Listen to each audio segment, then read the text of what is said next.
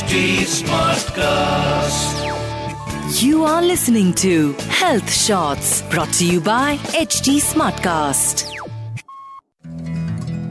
Hello friends I do hope that you all are doing well friends आपको पता है एक पेड़ होता है स्ट्रेंगलर फिग और वो जिस पेड़ के नीचे उगता है ना मतलब उसी के एक हिस्से में कहीं उत्पन्न होता है धीरे धीरे वो फैलता हुआ एक दिन इतना बड़ा हो जाता है कि जिस पेड़ की छत्र छाया में पैदा हुआ, उसे ही, जैसे कि उसके नाम से ही क्लियर है स्ट्रैंगलर स्ट्रैंगलेट कर देता है। मतलब कि उसका गला घूट उसका अस्तित्व ख़त्म कर देता है और खुद उसकी जगह ले लेता है।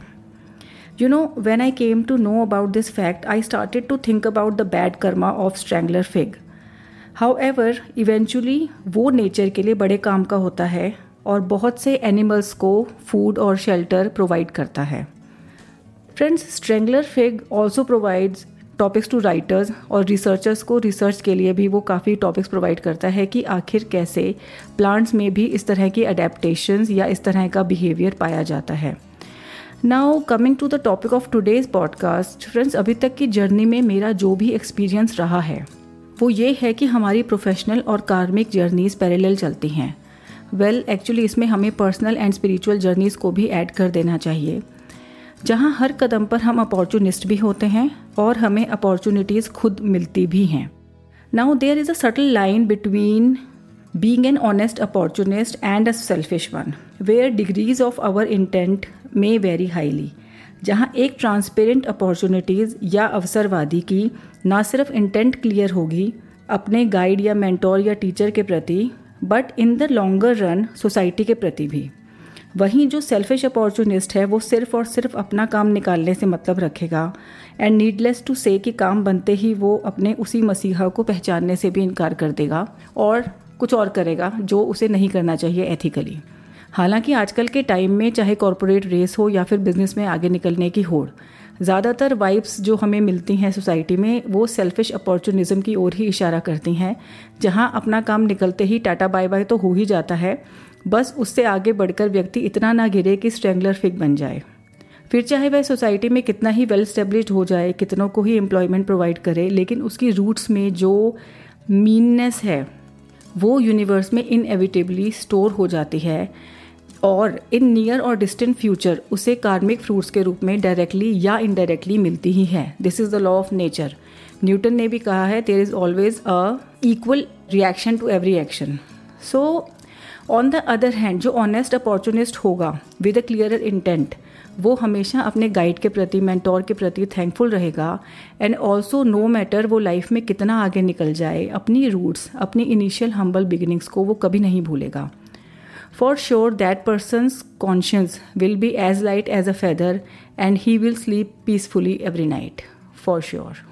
So friends अब बात आती है ग्रैबिंग द अपॉर्चुनिटी की अपॉर्चुनिटीज़ आती हैं आती रहती हैं और हमेशा इनफैक्ट हमारे आसपास ही होती हैं हमें अच्छी अपॉर्चुनिटीज़ को हाथ से जाने नहीं देना चाहिए अपनी पीस ऑफ़ माइंड और स्ट्रेंथ को ध्यान में रखते हुए ही लेकिन उन्हें हाथ में लेना चाहिए कि हमारी वो एबिलिटी है या हम उसको फ्यूचर में जाकर मैनेज कर लेंगे, चाहे वो हमारा बिज़नेस हो, हमारी जॉब हो।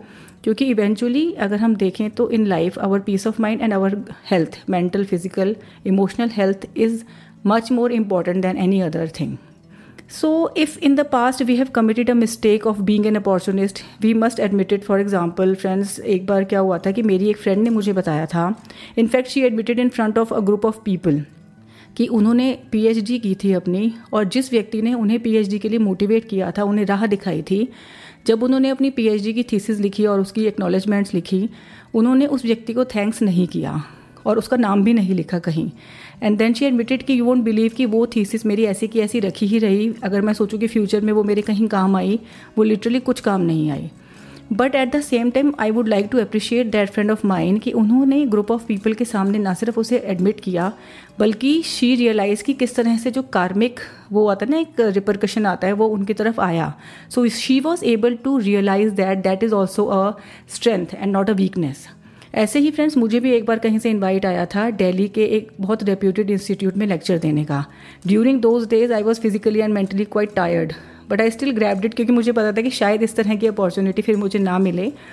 एंड ग्लैडली वहाँ पर से कुछ ऐसे लोग मेरे साथ जुड़े जो आज तक जुड़े हुए हैं। So it was like a good opportunity which I didn't want to you know let go of so at last friends I would like to add कि अगर एक अच्छी अपॉर्चुनिटी हाथ से निकल भी गई है, इन सब के बावजूद भी, और आपको उसका मलाल है तो relax still relax sometimes universe has something even bigger in store for us हम अपने फ्यूचर जर्नी में डेफिनेटली उसको डिकोड कर पाएँगे इफ़ नॉट नाउ तो हमें हमेशा उस चीज़ को ध्यान में रखना चाहिए।